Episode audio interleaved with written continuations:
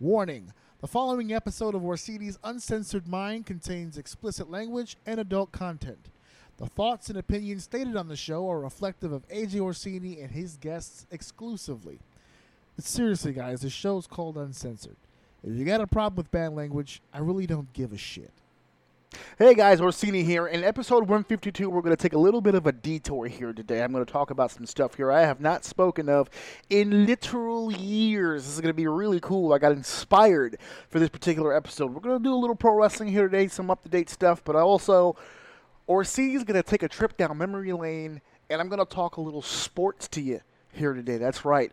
Orsini's all over the map here, and we're going to have a good time.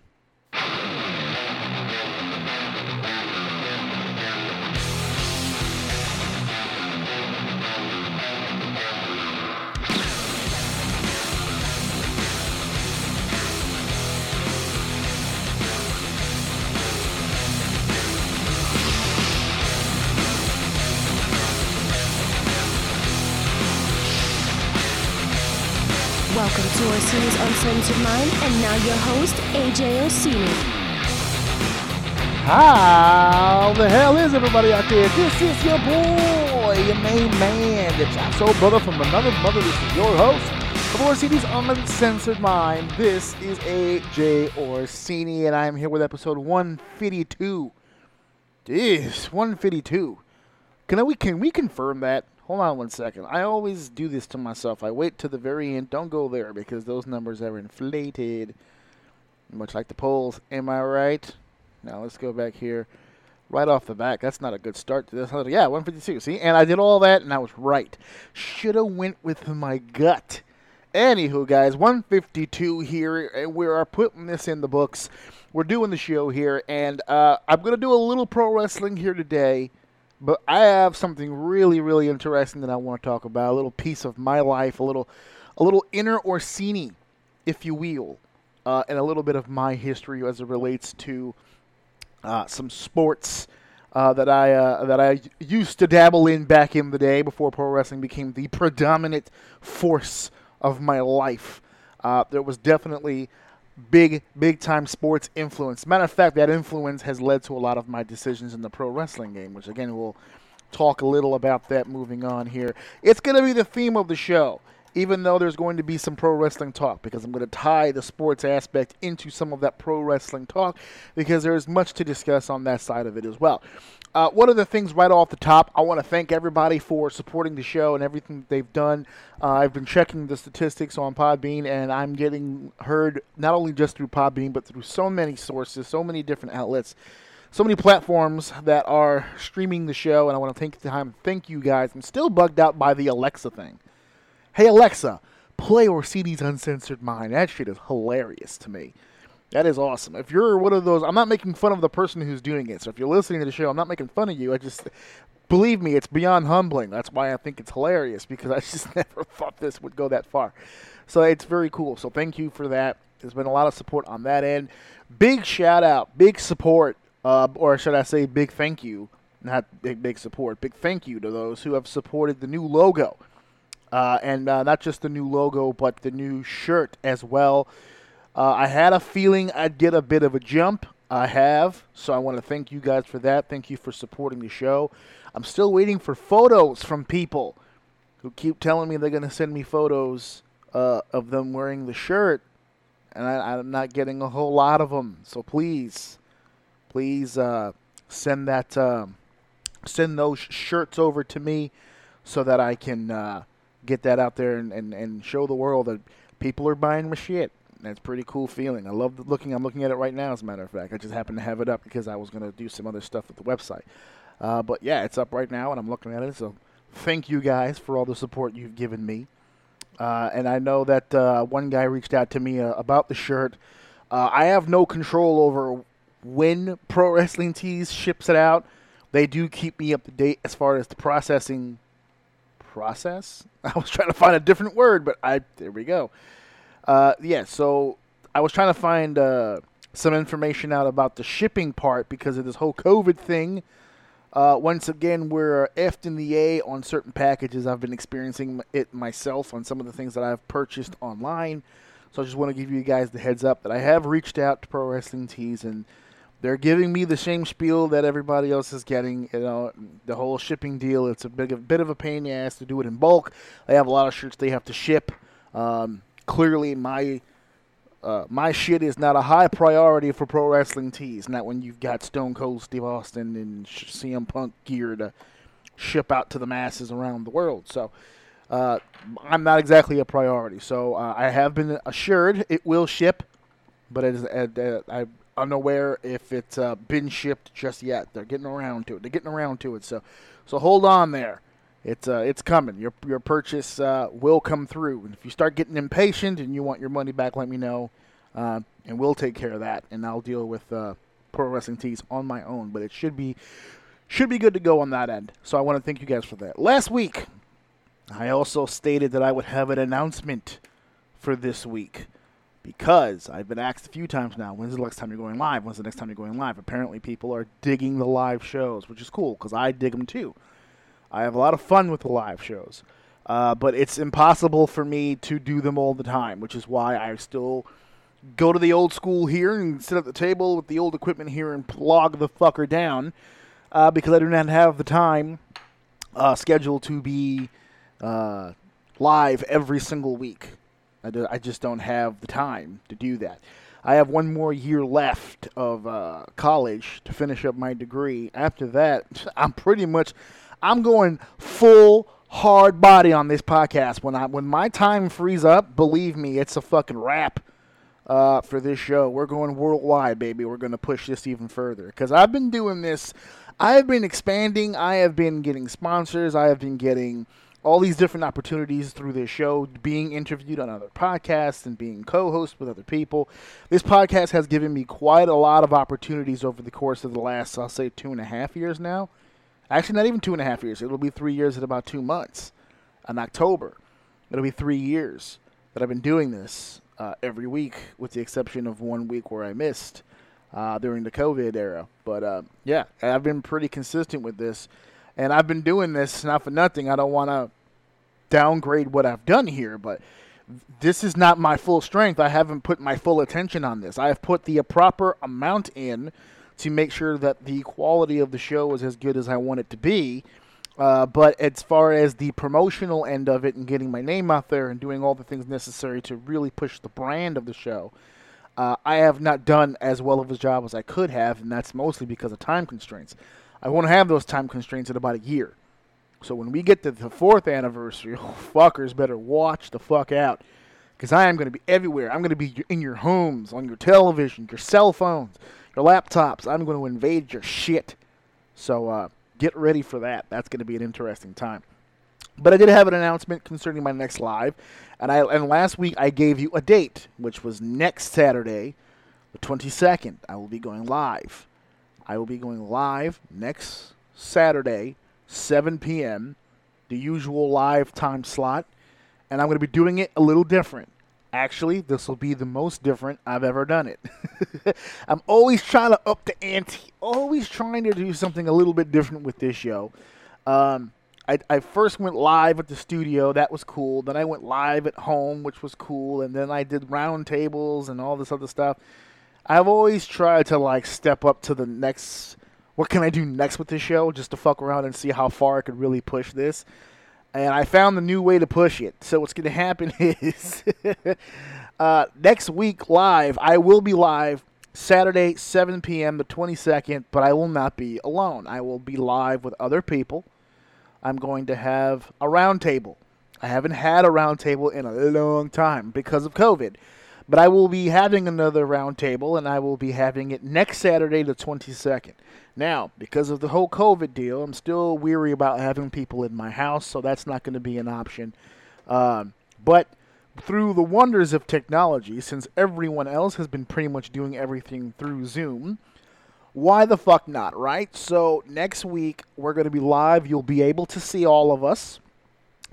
Uh, we will be doing the first ever live video uh, roundtable next Saturday, and the topic will once again be a topic that uh, we've done roundtables on this topic before, but I'm going to kind of push the envelope on this. So, the topic of conversation, the topic for the roundtable next week uh, will be SummerSlam. Now, here's the deal with that uh, there's a lot of missing components to SummerSlam.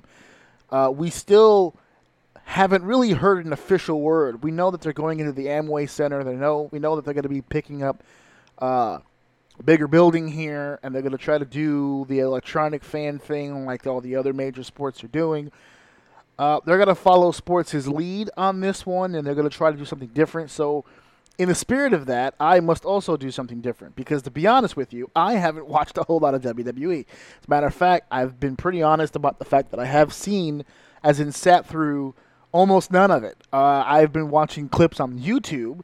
Every now and then I'll get a clip, so i am kind of up to date, but really not really. I, I've seen things out of context.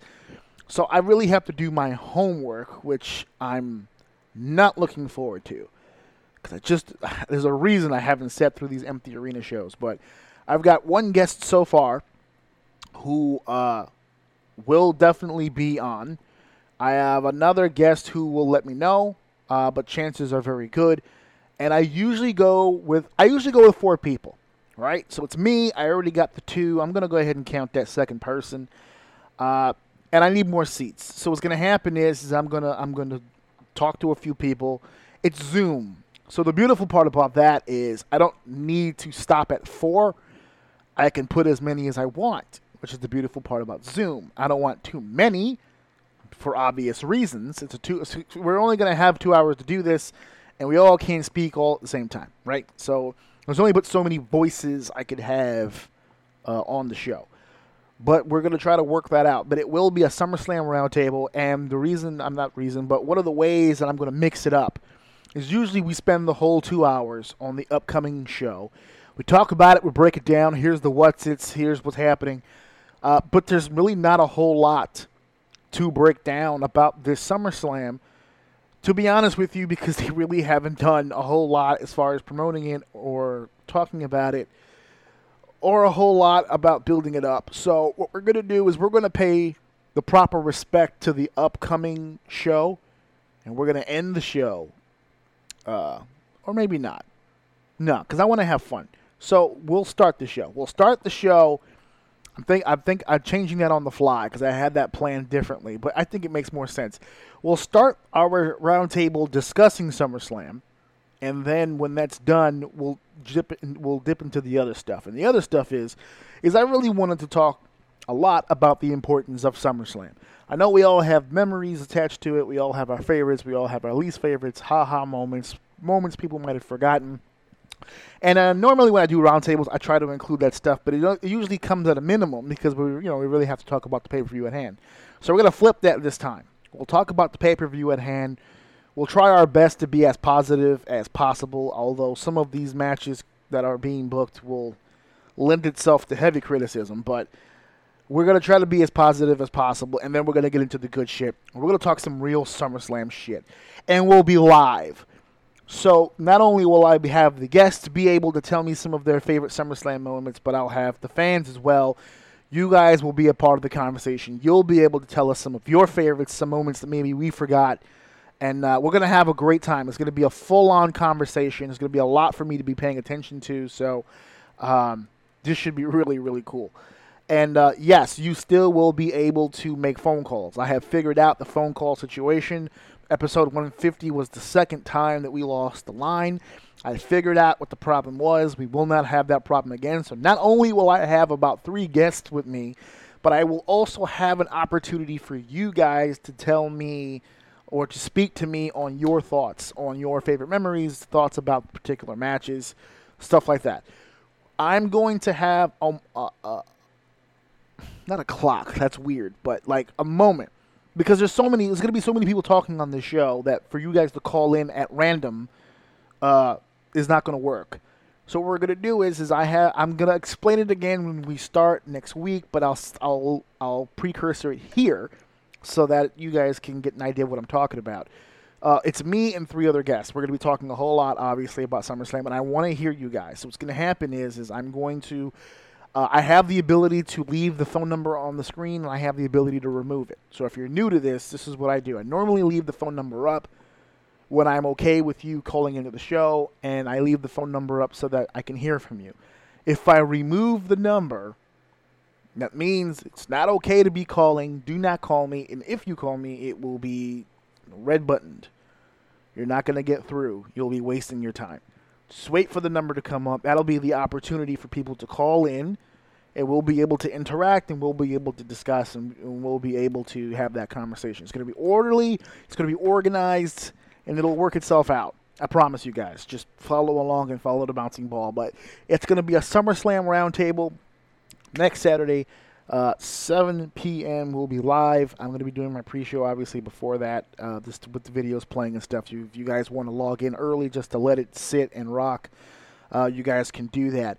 I've been t- um, the other night. I was testing the Zoom, and it must have been like 11 something at night and I was trying to get in and out. I just wanted to make sure audio was good. I wanted to make sure the visual was what I wanted because uh, it's going to look different, obviously, than uh, before. So I definitely wanted to um, definitely want to fuck around with that a little bit and get an idea of what that's going to look like leading up to the big show. And uh, people were jumping onto the live. I used to go live before on the thing, nobody would fucking pay attention to it. Now, because I've done so many lives, I was on for literally like a minute and three people were in the room and I was like, this is fucking crazy. So it's cool. It's getting bigger. It's it's becoming a bigger deal. Uh, people are paying attention to it more. I'm happy. This is great. And uh, let's have a good time next week. Um, but that's next week. Let's talk a little bit about some stuff here today. I want to talk to you guys about injuries pro wrestling injuries in particular because I got I got axed the other day, not online or anything. This was uh, in person. It was kind of hilarious. Uh, I'm glad it was in person because it led to a conversation. But uh, I was asked, and they, they told me, "Do you regret saying what you said about Edge and his comeback?" Which made me curious because it made it sound like I shit on him, and I was like, "You need to be clear what you're talking about." what part exactly should I be feeling bad about? What did I say about Edge that is that negative where I'm supposed to feel bad and I, am supposed to make. He made me feel like I'm supposed to apologize for something. I said, what the fuck am I apologizing for? What exactly did I do? He said, well, weren't you the one who was saying on your show that you didn't think he was going to return, that he shouldn't return, that he can't return, da, da, da, which proves to me he didn't really know exactly what I said. Uh, and I did. Uh, here's the thing. Let's let's call a spade a spade. I, d- I did not think he would return, and I'll take it a step further. I did not think he should return. I was very vocal about that. A lot of people were saying, "Oh, he's going to be in the Rumble. Watch, he's going to be in the Rumble," and I said it on this show, and I'll say it here now. Top ten stupid stupidest things he's ever done in his life if he enters the Rumble. And of course he did, and everyone took a chance to rub it in my face that he was in the Rumble. But if you rubbed it in my face that I was wrong about him being in the Rumble, then you didn't understand why I was saying it, so it didn't bother me. Because ignorance is bliss. All you wanted it was an opportunity to, hey, hey, hey, hey, I got you. But my point still stands. So I wanted to clarify with him: Are you saying that I should feel bad for saying that he should not have returned? He's like, yeah, because you know you said that you know it's a risk and this and that, and, and then he, he he came back and he s- seems to be fine. And I was like, oh, you mean the currently injured Edge, the one who just had his, I believe it was his tricep surgically repaired. That Edge, the one that I thought would get injured and then currently is injured. Okay, yeah, sure. No, I don't feel bad about saying anything that I said about Edge because what I said about Edge was absolutely 100% correct. It wasn't worth the risk. For what? There are certain guys that get on the. I felt bad for Daniel Bryan. All the work he put in to get over, all the work he put in to be a top guy, the minute they submit and they say, okay, fuck it, here it is, the big WrestleMania moment, we're going with him moving forward, fuck it and neck injury. I felt bad for that. I did. I felt bad for that because I felt like his career was being taken from him. And if you listen to the podcast back then, I will, you'll hear the same thing about Daniel Bryan that I said about Edge. It isn't worth coming back for. Daniel Bryan, you kind of got the idea that he was being looked at. Wasn't as big of a surprise as Edge because Edge was keeping it very close to the vest, everything that he was doing. Daniel was very open about it. You kind of saw it coming. You kind of heard the inkling. There was the rumor mill was going. It wasn't that big of a surprise when he finally came out and said that he was cleared.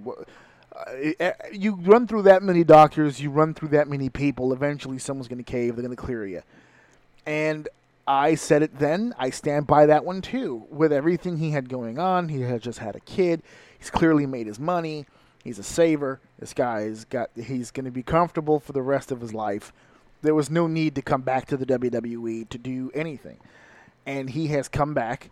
And he had a great run as a heel WWE champion. He got that one run as the champion that he really, really wanted and deserved to have and then he kind of put it into cruise control and now with him being a part of the creative team it looks like he is setting himself up to get out of the ring which is fantastic. He got away with one. He stole one. I'm happy for him. Really truly am because i didn't think it was worth the risk. There's too much that can go wrong. You're a dad. There's other things more important than this. And i said the same thing about edge. I stand by it. There was no need for edge to edge was in a, a, much dumber position than Daniel Bryan. And Edge said it himself when in that uh, WWE 24 episode with Edge about his comeback. He had if if my career was over at this point, I was my career has already been better than so many other people. It was. He was a first ballot Hall of Famer at the time that he retired, and he retired when he retired. He wasn't technically done. Vince McMahon said it.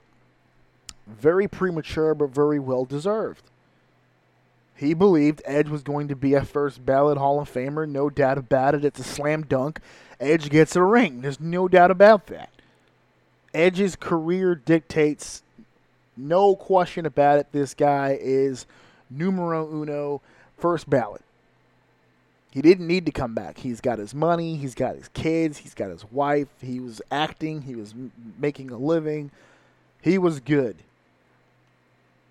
But he came back anyway. Daniel came back, and they all come back, and all for the same reason. And this is why I tell people all the time I will never be a successful WWE superstar because the level of obsession that it takes to get to the top, to stay at the top, and to feverishly scratch and crawl and, and kick away at feet and hands to stay at the top is exhausting it's exhausting. I can't even begin to explain to you people how exhausting it really is for people.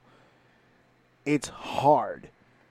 Hard to get in, it's hard to stay, and it's probably even harder to leave it. Because you put, I think Shawn said it in the WWE 24 with Edge. Shawn Michaels said it. It's extremely hard to let it go they put so much of themselves in it. It's your everyday. Excuse me. Now that I think about it, Shawn said it in the Taker series, not the Edge one. But Shawn did say he said that exactly, and it, it was the best explanation I've heard from an old timer in my life. It's a it's something that a lot of people refuse to admit.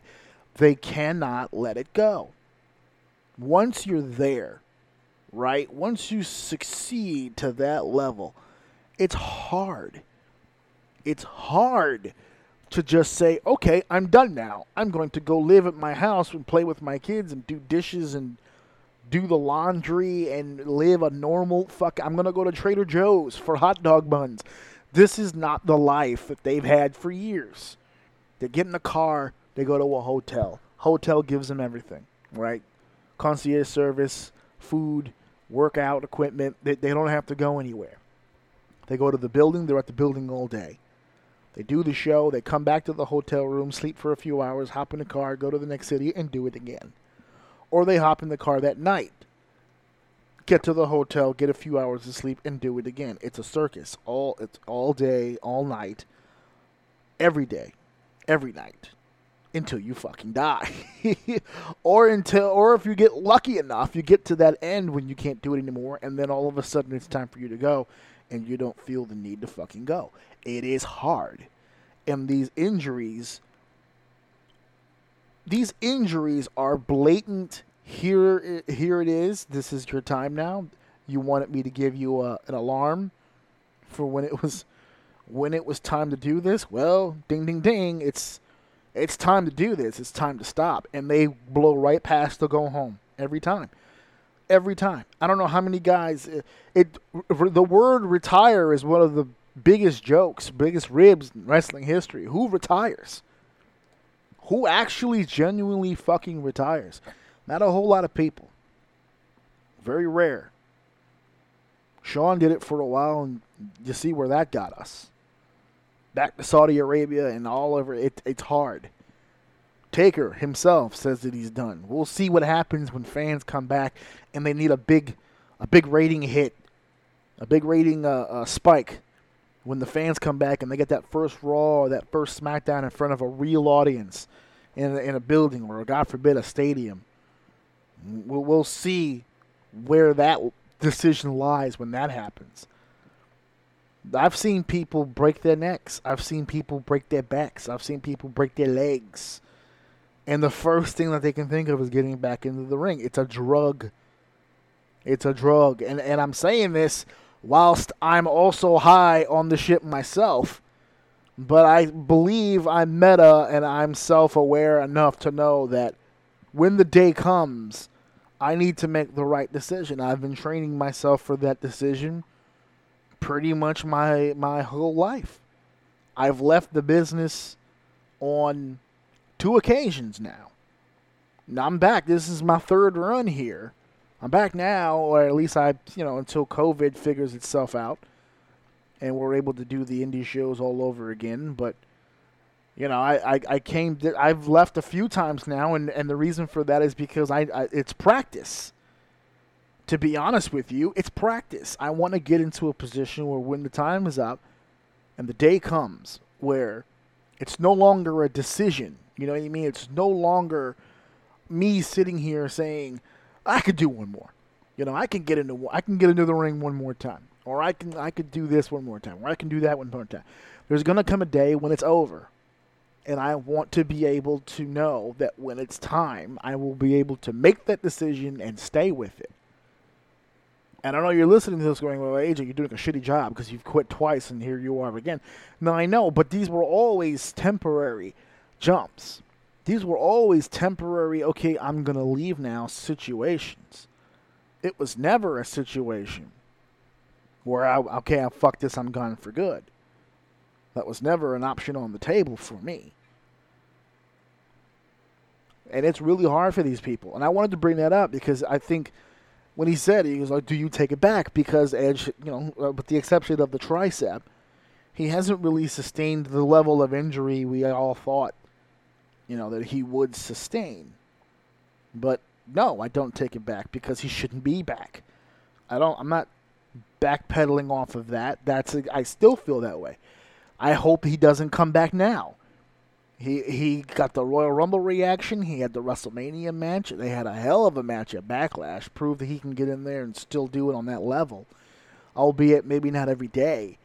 But when he's motivated, he can go out there and still be Edge what else do you have to prove? How much longer is it going to take for you to realize that this shit is is it's it's taking more than it's giving? You need to figure it out.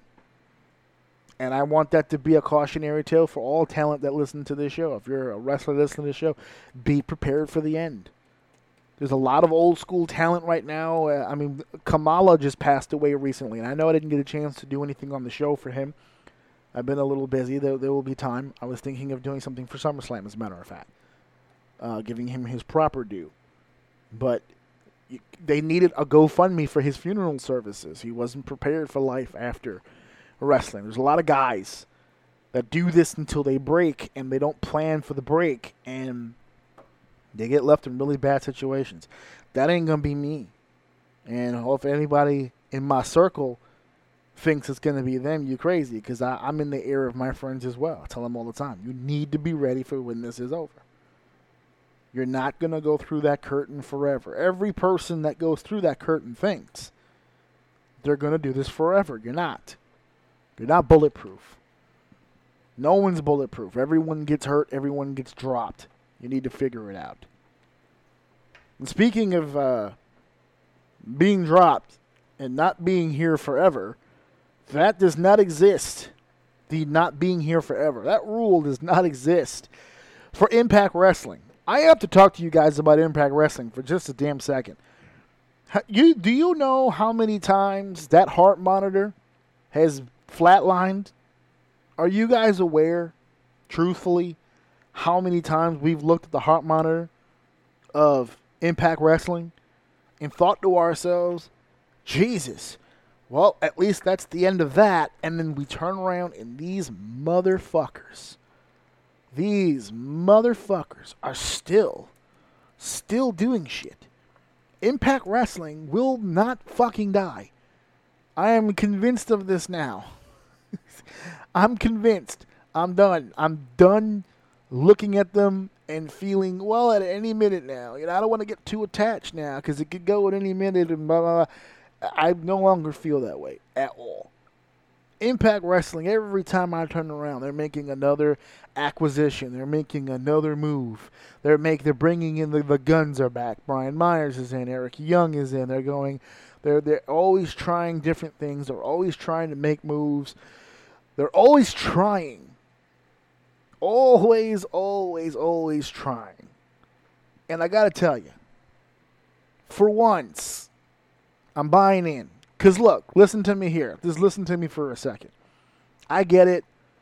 I've seen a few of their shows recently because you just can't help yourself. And I'm going to be honest with you, I'm not big on a lot of the moves that they've made. I'm not big on some of the matches that I've seen.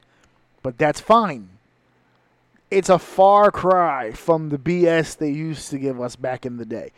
And I grew up on the whole TNA deal, man. I did. A lot of us did who watched TNA, those early Wednesday night shows and the, the, the Asylum and all this other stuff. We we watched these shows over and over and over again and fell in love with TNA. And and for as long as, you know, this show has been going on. This is the equivalent of meeting the hot chick straight out of fucking, just meeting the hot chick in, in high school, man. And you just, you fell in love. Her body was banging, and she's wonderful. And you're just like, this is it. This is me for the rest of my life. And the longer that relationship goes, the longer that relationship goes, she starts getting a little bit more frustrated and a little bit more annoying and she starts getting fatter and she starts getting uglier. And then you tell yourself every day, all right, enough. I'm done with this bitch. I'm going to get out of here. I can't take this no more. But you don't leave and you come back and you give her another try and you come back again and she starts to do it again. And you say, you know what? Enough of this shit. I'm going to fucking leave. And then she does it again. And it's this vicious circle. And the next thing you know, it's been 20 years. and you still tell him, well, you know. That's what this situation is with Impact Wrestling, man. Every time I tell this bitch I want a divorce, I'm done with you. There's always another another year where something happens and they bring in some new talent or something takes place and I just get reinvigorated. TNA was going down the tubes and I started fading off and then they did this and then they did this and then it became GFW and then I was like, okay, I'll this sounds interesting because Jeff's back, and then no, it wasn't really interesting. And I said, okay, I'm going to leave again. And then they, uh, this is for personal reasons, and, and then they hired my boys LAX. They hired Santana and Ortiz. I was like, all right, I'll watch for them. And I ended up getting into the show, and I started watching more. And then my boys left, and I started watching the show a little less and a little less. And I said, you know what, I'm done with them. But then they brought Eric Young back, and it was like, oh, it's a goddamn roller coaster, and I don't know where to stand on this. But I do agree with one thing. They will never fucking die. We thought Dixie would kill them. She didn't. We thought when Dixie left, so did the money, so that'll kill them. It didn't. We thought COVID would kill them because if you're not drawing shit when people can go to the events, having no event, and they're still fucking going. Guys, Impact Wrestling is immortal. I know Triple H told uh, Karl Anderson and uh, Luke Gallows, hey, AEW may not be there, the WWE will always be there. Well, Trip, Impact will also always be there. they cannot die. Impact Wrestling cannot die. There's been a lot of and, and, and there's been a lot of moves being made, and I'm going to switch it up now from Impact to my other topic here, but it ties in perfectly to Impact because I was just mentioning just a few of the names. EC3's back into Impact. Eric Young back in Impact. We've got some new faces. The Guns are back in Impact. But then we have some shifting around on the AEW front. I don't know if you guys got a chance to see, but uh, what are the uh, longest reigning, longest reigning, longest tenured, I guess you could say, referees in WWE history? Mike Chioda is now an AEW referee. I'm assuming he's the senior ref. Uh, I would hope that they did not hire Mike Chioda to be, I don't know, carrying the bags of some of these AEW refs. That's not what this situation needs to be at all whatsoever. Mike Chioda is a is a fucking legend. Okay, Mike Chioda is one of the the best referees of all time. He's no Timmy White, you know, shooting himself in the fucking face. That's what kind of love Tim White has for the WWE and for pro wrestling. He'll shoot himself in front of the world if necessary. so I will give my life for this, and then pull the fucking trigger. But uh, Mike Chioda being AEW, NWA, we'll see uh, when they come back officially. But even before they close down, I mean, Kennedy and Sandow, uh, Pope, there's a lot of moving parts now. It's not just WWE, and then maybe you'll see them at your local indie. There's there's a lot of different areas that a lot of talent can seep into at this point. And even I mean, New Japan has become part of the thing now, right? All of a sudden, it's popular to just say, "Oh, if this guy gets fired, okay, well maybe he'll go to New Japan." All of a sudden, that just became an open door to guys. I didn't even realize it was like that. But that's an opportunity now for guys to make a few bucks. And there's so many different options, and I love the fact that there's talent exchanges. I love the fact that they're going from place to place, and there's different opportunities for people to work. Here's the thing and I was having this debate with some people online when AEW snatched up some people and Impact snatched up some people, and people were saying, "Well, uh, why did they? Why did AEW had to get? Why did they need Zack Ryder? Why did they need this? Why did they need that?" And people were on the internet talking to the world about, "Well, what do you want them to do? Go hungry? They got fired. They got to work somewhere." No, they don't. That's not how independent independent contracting works. You're booked on a services need. If I don't need your services, I don't pay for your services. There, AEW did not need anyone. They did not. Uh, uh, Impact does not need anyone. No one really technically needs anyone. It's a want. There's no need. I know you're probably sitting there going, well, AJ, come on, they need talent. No, no, no, no. They need talent. They don't need that talent. You understand what I'm saying? There is no situation where they're responsible for hiring these talents, these recently released talents, just because they were WWE superstars. That makes zero sense. If you got fired from McDonald's, Burger King is not lo- is not mandatory that they have to hire you because you're a fast food worker. That's what you do. What are you going to do? You're going to change jobs. You're going to find a way to make a living. There are a few wrestlers who got fired from WWE, who got fired from mainstream wrestling promotions, and never worked in wrestling again and did something else. You're not obligated to be hired just because you worked for the big company. As a matter of fact, being a former WWE superstar at this point probably has less uh, oomph attached to it than it has in years. Because not everybody is a big fan of the product as it is, and there's so many people getting cut now left and right that it's it's become an embarrassment of riches at this point. They're firing talent just to have talent. If they let go of 20 people right now, it wouldn't put a dent in their population. As evident as that Black Wednesday or that, that day where all those people, there was like 40 names released, and you couldn't tell by looking at Raw and SmackDown that there was any releases because nobody of importance was released. And now everybody is uh, mixed around on all these different shows, and they're going to try to prove to the world that they have some value, that, that they are with this shit. And I wish them the best of luck. You already have Brian Myers working in the main event scene for the world title against Eddie Edwards. That's going to be a nice jolt to Brian Myers' career.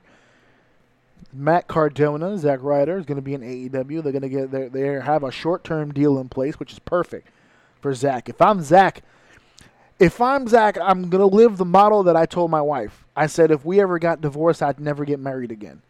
I'm gonna fuck. I might date a few people, but I would never get married again. And Zack Ryder should never get married again. 13 years with the same woman, and that woman treated him like shit. I would never give another bitch a ring again. You can get this dick and you can get this time, and we can cuddle a bit, but you ain't never getting a rock from me. Fuck what you heard. Go ahead, Matt. Let him know. Friendship or no friendship, he's done mixing business with all that shit. He's done with that, and he should be. Bless him. That was a smart move. Go with that. I would never sign a major deal with anybody ever again. At least not for the year, the the the the, the years that uh, he spent with WWE. New new contracts, new money. If he starts to dip, that's on him. But if he can keep himself good and keep himself healthy, and if he can keep himself of value, he's gonna make a ton of fucking money. Because the guy is creative, the guy can figure out the industry really, really well, and that's gonna be really, really good for him. One more piece to the wrestling puzzle here. I don't know if you guys are aware, but I received a, a message from uh, WWE uh, on my phone earlier today. Evolve, Progress, ICW, and WXW are here. The best independent promotions in the world are now available on demand on WWE Network. Is this is this real life, guys? Is this where we're living at this point? Where WWE will put out a blast on my phone telling me that the best independent promotions in the world are now available on the WWE network. What is life right now? What is this? I can watch Evolve, I can watch Progress, I can watch ICW, I can watch WXW on the fucking WWE network. This is crazy. This is nuts. And what are they going to do about music? Because if you're telling me I can get Grado's entrance on WWE Network now, I'm going to jerk off because there's no other way to get rid of this erection. But they're going to dub it, I'm assuming, because they couldn't do ECW songs, right?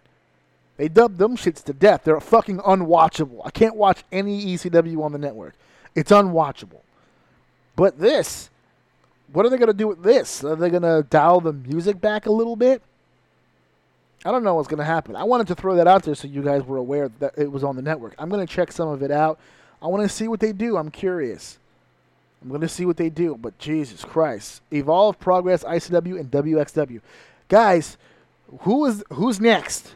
What indie fed has the library, has the tenure to even put up and uh, be available for the WWE network? You guys better start getting your fucking production games up right now production games up. Jesus Christ. We have one last story I want to talk about here. We're going to keep this episode slim here because uh, got some shizit to do here in the background. But we're going to take a little spin into the childhood of AJ Orsini for just a second. I'm going to take a quick spin down memory lane, folks, because I got to tell you, um, when I was a kid, and to be honest with you, as I grew as an adult as well, I had a, a, an amazing, an amazing uh, appreciation for sports. When this podcast started, I tried to incorporate some of it in there. I wanted to do sports and movies and music and wrestling and all kinds of stuff. I kind of wanted to be a variety of things. And I did. I was kind of all over the place. I had a lot of different episodes dedicated to different things. But the more feedback I got, the more I realized people were really more interested in my wrestling stuff. So I started predominantly staying with the wrestling stuff. And as you can see, I just did 40 minutes on the wrestling stuff, and I'm only probably going to give you 20 minutes on the sports stuff. So you've been, if you're not a sports guy or gal, you can go ahead and stop now because the rest of this is about sports. But I want to take a trip down memory lane because as heavy as I was into sports, and I was heavy, played for teams, played for my school, I did a lot of cool stuff, right, in sports. The one guy that always stood out to me, the one that I idolized, even more so than professional wrestlers at that time. Once I got a chance to see what professional wrestlers really endured to become stars, it shifted a bit. But as a teenager, definitely as a teenager, my love for sports begins and ends with Michael Jordan. That was my dude, that was my guy. He was the best. And it wasn't just his play. Because, yeah, he was the best player, but Jesus, What I loved about Michael Jordan was his ferocity. Do you understand what that means? His sheer intensity, his want, his pure want to walk into somebody's building and destroy you. Not beat you, n- not defeat you, to obliterate you, to destroy you, to send you back in shambles. They wanted he wanted to make absolute sure that you never in your fucking life ever conceived of the idea of ever taking the court with him ever again. He didn't just want to beat you on the scoreboard. He wanted to demoralize you as a fucking human being. That is what I loved about Michael Jordan. It is also what I hate about today's basketball. Because today's basketball is handshakes and jersey swaps and you know it's it's it's love taps at the foul line. It's it's they're great athletes today. The basketball that's played today is very athletic style. It's an up and down style. I get it. It's not for me. I like the competitive. I like the storylines. I love the, the trash talking. I love the. I want. I love watching press conferences where a guy just simply says, "I want to fucking kill this team. We're gonna sweep them." I have no interest. I think it was on the documentary, which we're gonna talk about in a second, Jordan's Last Dance, when they were asking how if losing a what was it, losing a single game to the New Jersey Nets would be an embarrassment to this franchise. That is the level of competitiveness that I'm looking for because it's going to go one of two ways. Either he's going to prove it's right, which he did because he swept them, or the Nets are going to pull something off magical here, and I can invest in that. I can get into that. I remember when the Denver Nuggets came back and won a series 3 2 from a deficit. I remember those days. The 90s was a rough era for basketball. I remember. So I haven't thought about it in a long time because I haven't seen basketball in a long time. But I recently sat down and watched The Last Dance from Michael Jordan. Well, for the Chicago Bulls. I know that it can be confusing when you watch it because it is essentially a documentary about Michael Jordan. Essentially, is what it is. You can say what you want uh, about the fact that it include, included so many of the uh, uh, of the other members of the Bulls, and it included so many different clips and blah blah blah blah blah blah blah. blah. At the end of the day, that shit was a documentary about Michael fucking Jordan. It told every piece of information you could possibly have about Michael, and it, and it went it went through everything. It talked about the the, the relationship with uh, his his his teammates. It talked about uh, the uh, it talked about his his play on the court, his situations off the court where his father had passed, and and, and all these. It broke everything down, and it, it broke down Scottie Pippen's life. It broke down Phil Jackson's life, Dennis Rodman. I mean, it just went up and down, and it showed all this great footage. And all of it was memory lane to me because I followed the Chicago Bulls very closely during the course of uh, of of their run uh, from '91 all the way down to the Last Dance. I actually followed the Bulls a little bit before that because I was a fan. I've been a fan of Jordan six to, since the '63 at the Boston Garden. I'm not exactly a big fan of his shoes. I know when people think Michael Jordan these days, they think of the fucking sneaker. I never really gave a shit about his fucking sneaker. I've never owned a Jordan in my life. And I remember people joking that they were going to buy my son little baby Jordans. I told them straight up. I said, uh, "You go ahead and you do that. You spend a hundred and something dollars on some baby Jordans, and I'm gonna throw them in the trash. And I'm gonna send you a picture of me throwing them in the trash. So save your money." And I wasn't doing that to be mean. I was just proving a point. I don't want you to spend that money on something that's going to end up in the trash. It's baby shoes. These motherfuckers don't wear shoes like that. Are you kidding me? My sh- my son wears shoes for a few months and then it goes away. They're kids. They grow. There's, that shit doesn't work like that. My son is almost six two right now and he's fucking five. This dude's getting tall, tall, tall, tall, tall, tall, tall, tall. And it doesn't work like that. So Michael Jordan to me was always my favorite athlete. He was intense. He was destructive. He would he would fuck you up in a game. And one of the things that I learned about about him after the fact, and even before this documentary, is that his intensity did not solidify to just himself. This wasn't something. There wasn't some inner monologue that took place. he put that on his teammates as well. And he was a very, very difficult person to be around. Now, mind you, for those of you who are unaware, and I could, it would be impossible for me to go down the list, but he is widely regarded, even by other players, as the best player of all time. Now, everybody, that's a subjective ass fucking comment to make, and it's very difficult. A lot of people have different answers to that. A lot of people today obviously would have LeBron in that conversation. A lot of the older heads would probably have Wilt or Bill Russell. Kareem is an obvious uh, obvious pick. Magic Bird. I mean, you can go down the line. Yes, there's even a few current uh, or earlier, I should say, um, athletes. Dwyane Wade's name been, has been thrown in there. Kobe Bryant, obviously in there. Allen Iverson. It's been a lot of names thrown in the who could possibly be like the best scorer or the best defender. Those arguments happen in barbershops all the time. But in my book, there will always be one person holding the top spot, and it's Michael Jordan. And that was how I felt before I saw The Last Dance, before they really got into the documentary and really started talking about the role that some management play management played in this and Jerry Krause and all this different stuff. Before they broke it all down, that's how I felt. When this documentary was over, and this is going to piss some people off, but that's fine. I had more respect for him. I had way more respect for him because I always thought to myself, and I'm going to tie this to wrestling for a second. When I promote or when I book for a company, I hold myself to a very high standard. This is what I expect from myself.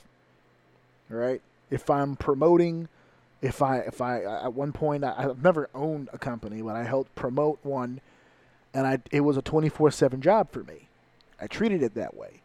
I spoke to sponsors. I spoke to venues. I tried to get talent. I booked that talent. This is what we're going to do. This is how we're going to do it. I went through finish. I everything. I did everything, everything, and I did everything to make sure that the talent was prepared to be in the right spot to succeed. I made sure the talent was aware of what to stay away from so they don't look weak. I was trying to make sure that the owner, the guy who was giving us the money, was getting his money's worth.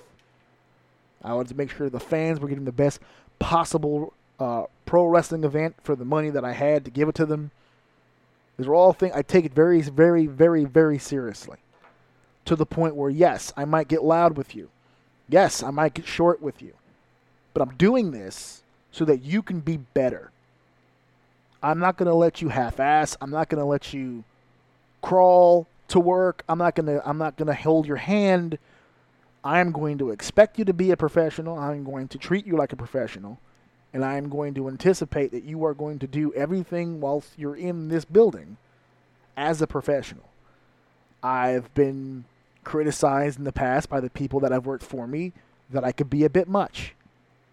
But I've never had anyone look at me after one of my shows and told me that show sucked. Ever. Ever. It flowed, it fit, it was timed right, everything. Everything that I did as a promoter and everything that I did as a booker was for a reason. It was a method to madness. So when I watched this documentary and I saw them talking about Michael and asked, and they were asking teammates, was he a nice guy? And they were all taking their shots. You know, he was a bit aggressive and he was. So toward the end of that one piece, I forgot which episode. I think it's the episode, the end of episode seven where the producer asks the question Do you think that intensity cost you the image of being considered a pretty nice guy? And he gave a very emotional response to the point in which he kind of teared up at the end. I want to play that piece so that you know exactly what I'm talking about and so that I can, when I comment on it, you'll know where I'm coming from. So let's go ahead, let's play that was he a nice guy? He couldn't have been nice. With that kind of mentality he had, you can't be a nice guy. He would be difficult to be around if you didn't truly love the game of basketball. He is difficult. Through the years, you think that intensity has come at the expense of being perceived as a nice guy?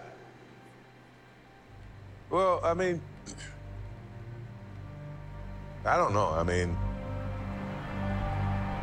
winning has a price, and leadership has a price. So I pulled people along when they didn't want to be pulled. I challenge people when they don't want to be challenged. And I earned that right because my teammates came after me.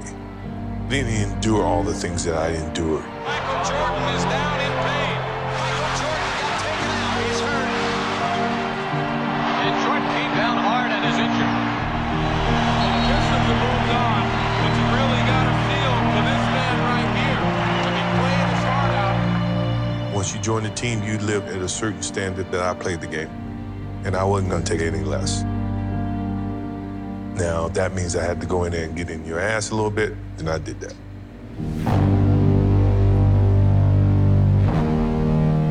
You ask all my teammates, one thing about Michael Jordan was he never asked me to do something that he didn't fucking do.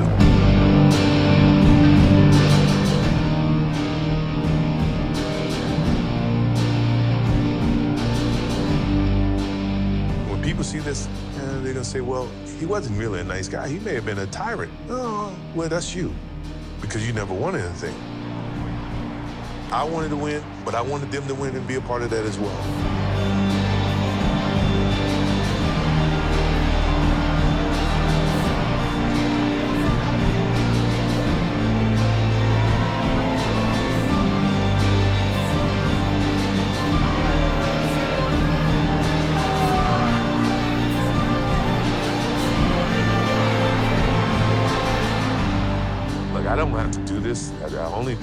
Because it is who I am. That's how I played the game. That was my mentality. If you don't want to play that way, don't play that way. Break. I'm going to stop it there. The break. When he said break at the end, that was his kind of his cue to the producer that he needed a minute to regather himself, and they actually showed him uh, kind of letting go for a second and just kind of taking a second to breathe in and just get rid of whatever it was that was coming up to the surface. And I got a lot of feedback from that, from people who were saying, well, look, those are, I mean, come on. He knows what he did. Those were fake ass tears, sympathy tears, and blah, blah, blah. I didn't take it that way. I felt that emotion.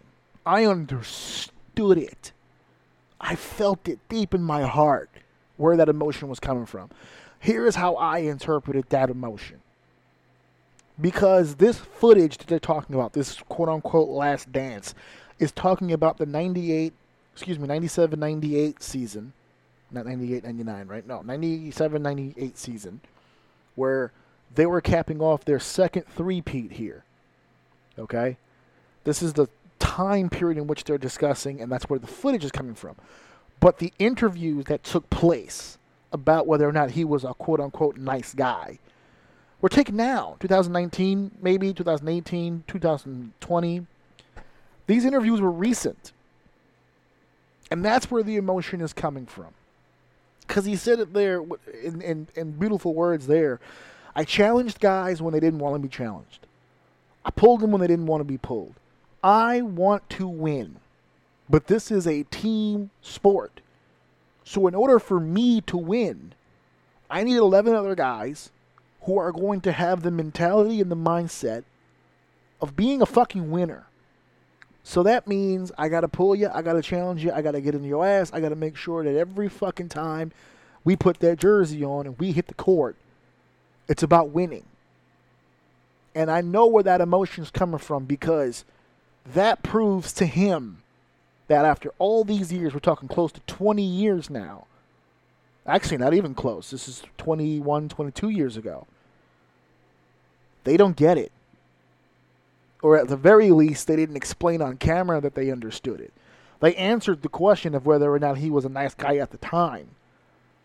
And I think, if, if I'm not mistaken, I think it might have been, was it Will Perdue or Jud Buechler? Is one or the other. I think they said at the beginning of this clip too. You can't be a nice guy. there is a price to winning, and everybody pays that price down the line. There's no doubt about it. But the ones who get to be leaders, you pay an extra fee. Everyone pays the same price to be a winner. Leaders have to pay a little bit more. Sometimes, as a leader, you have to think outside of yourself for the benefit of the bigger goal in mind. I'll bring it back to wrestling for a second. As a booker, as a promoter, as somebody who's supposed to be behind the scenes but also an on camera talent and do all these different do- jobs and different responsibilities, your primary goal is to make sure that that show is the best fucking show you can possibly put on. If that means you're going to walk out of that show the world champion, if that means you have a certain amount of talent on the show and you are an on air talent, but the situation calls for you to take the bench and you got to put somebody in your place just to make the show be- better, that's what you're supposed to do. His job was to win. He stopped winning scoring titles. He stopped winning defensive players of the year. He did everything he could to win. That was the focus. And if you're the kind of person that needs to be coddled, if you're the kind of person that can't stand someone yelling at you, it gets you into your head, it gets you all fucked up, I can understand where someone like that, with that kind of intensity, with that kind of aggression, rub you the wrong way. There are a lot of people who left those Chicago teams almost like Vietnam War survivors. They had PTSD at other teams when they would leave. B.J. Armstrong told the story of when, he was playing with Charlotte against the Bulls in the postseason. He knew how they played, but he also knew that he would incur the wrath of Black Jesus uh, on the next few games, which of course he got his ass busted. But that's the main point of what I wanted to bring up in this conversation in this last dance because it's something that reinforced in me, reinforced in me that my mentality and how professional and how on target I try to stay with my profession. It reinvigorated in me why I love doing this shit in the first place. This wrestling stuff. I love this because when done right, it's the most beautiful thing in the world. And we can all have different opinions as to what good or beautiful is in pro wrestling. Everybody likes different styles, different looks, everybody likes different things. That's fine. If you can show me that your style of doing things is the right way based on your execution, based on your intent, and based on your focus and drive to make that style better every single day, I'm gonna I'm gonna applaud you every time. I'm not even gonna shit on you. Even if your style runs directly against mine, even if the two of us will never agree who's the goat, who's the best. You know, he likes a submission guy. I like a high fly guy. I like uh, I like my wrestlers to be over six feet tall. He doesn't care about size so long as you can perform. There's debates that can go back and forth. Criteria, likes, dislikes, that sheer intensity and determination to make wrestling better. You're gonna win me over every time. I may not even like your shit, but I'll push it, I'll promote it because I know the person behind the scenes is fucking for real. That's why when I do this show and people tell me, "Oh man, you really shouldn't be shitting on companies the way that you do. You're supposed to be getting bookings on your own. How do you expect people to book you if you're shitting on them all the time?" I don't shit on on on, on companies all the time. I shit on shitty companies all the time. If I've gone on the air here and shit on your company, there's a very good chance I have no interest in working with you because you run a shitty company. So there's no worry on my end as to what the repercussions are. Because to me, there will be no repercussions. You and I will never meet. We will never do business. Whenever I do business with a company, I research the company, I look it over. I don't even do ring announcing. I don't do anything for a company that I don't know before I walk in the door. And if it's filled with ridiculous garbage, I do not go. I will email you and they will let you know. You can keep your money. You can give it to Joe, Nick, Bob, Teddy Graham, whatever the fuck. Jimbo, whatever the fuck guy in the first row who's willing to do it for fucking nothing, and you and you can keep your money and you can do that. I have, I have no interest in going. But that shit was intense. That shit was fantastic. If you guys get a chance, I finally got a chance to see it on Netflix. I know it airs somewhere else live. I didn't get a chance to watch it live. I'm behind on it. I know. It's on Netflix if you guys get a chance. I'm telling you, even if you're not a basketball fan, it will fucking grab you because the storyline behind everything is so fucking great. So well thought out. All of it. Um, It's going to paint some pictures for some people, and I'm sure I'm I'm going to be in the minority of people that walked away with this going, man, Jordan was the man. There's going to be some people who look at this and go, man, Jordan was pretty fucked up. That's going to be the majority of the group, and that's fine. You're free to think however you feel. But I walked away thinking to myself, that's the kind of fucking mentality I want. That's the kind of mentality that I, I want to have moving forward, not just with wrestling, but in my life. I just I want to carry my life that way. Sheer determination to fucking win, to set a goal, to accomplish that goal.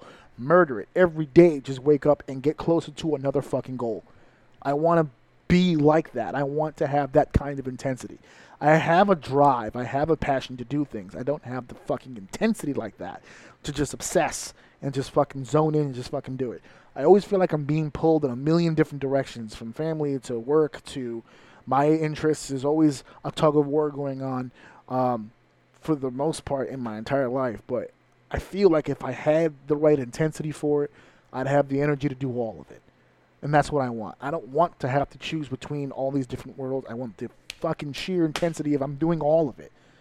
More than enough. I'll rest when I'm dead. Until then, just fucking keep piling on my plate. And I'm going to eat it all up. I'm going to get through it. And I'm hoping and glad that you guys got through all this. I'm going to let you guys go. I got seasoning I got to do. Next week, the 22nd, 7 p.m., SummerSlam Roundtable. It's going to be fucking great. We're going to talk old school SummerSlams as well as the upcoming one. You will have an opportunity to have that conversation with us as well, not just in the chat, but also through the phone line. So it should be a very convoluted and kerfuffled fucking night. There's going to be a lot of speaking going on on next week's episode, not just me like I was here tonight. It's going to be a group thing. We're going to do it as a family, as a squad. Squad of O will be in effect next Saturday, uh, Ju- uh, July, August 22nd. Uh, I'll put a video out explaining it. I'll put some posts up so you guys can follow it and it'll remind you. But we're going live again next Saturday, the 22nd. All right, guys. So thank you for listening. Thank you for downloading. Thank you for sharing. And of course, of course, I exited out the program because I was going to transition into my tagline. So of course he would go away. Let's do it again. Thank you for listening. Thank you for downloading. Thank you for sharing. And of course, thank you for enjoying episode 152. 100 episodes now pay him. And make sure that you buy my husband's t-shirt at prowrestlingtees.com slash A-J-O-U-N. Please, he needs this. Listen to my daddy so he's the best so I don't know.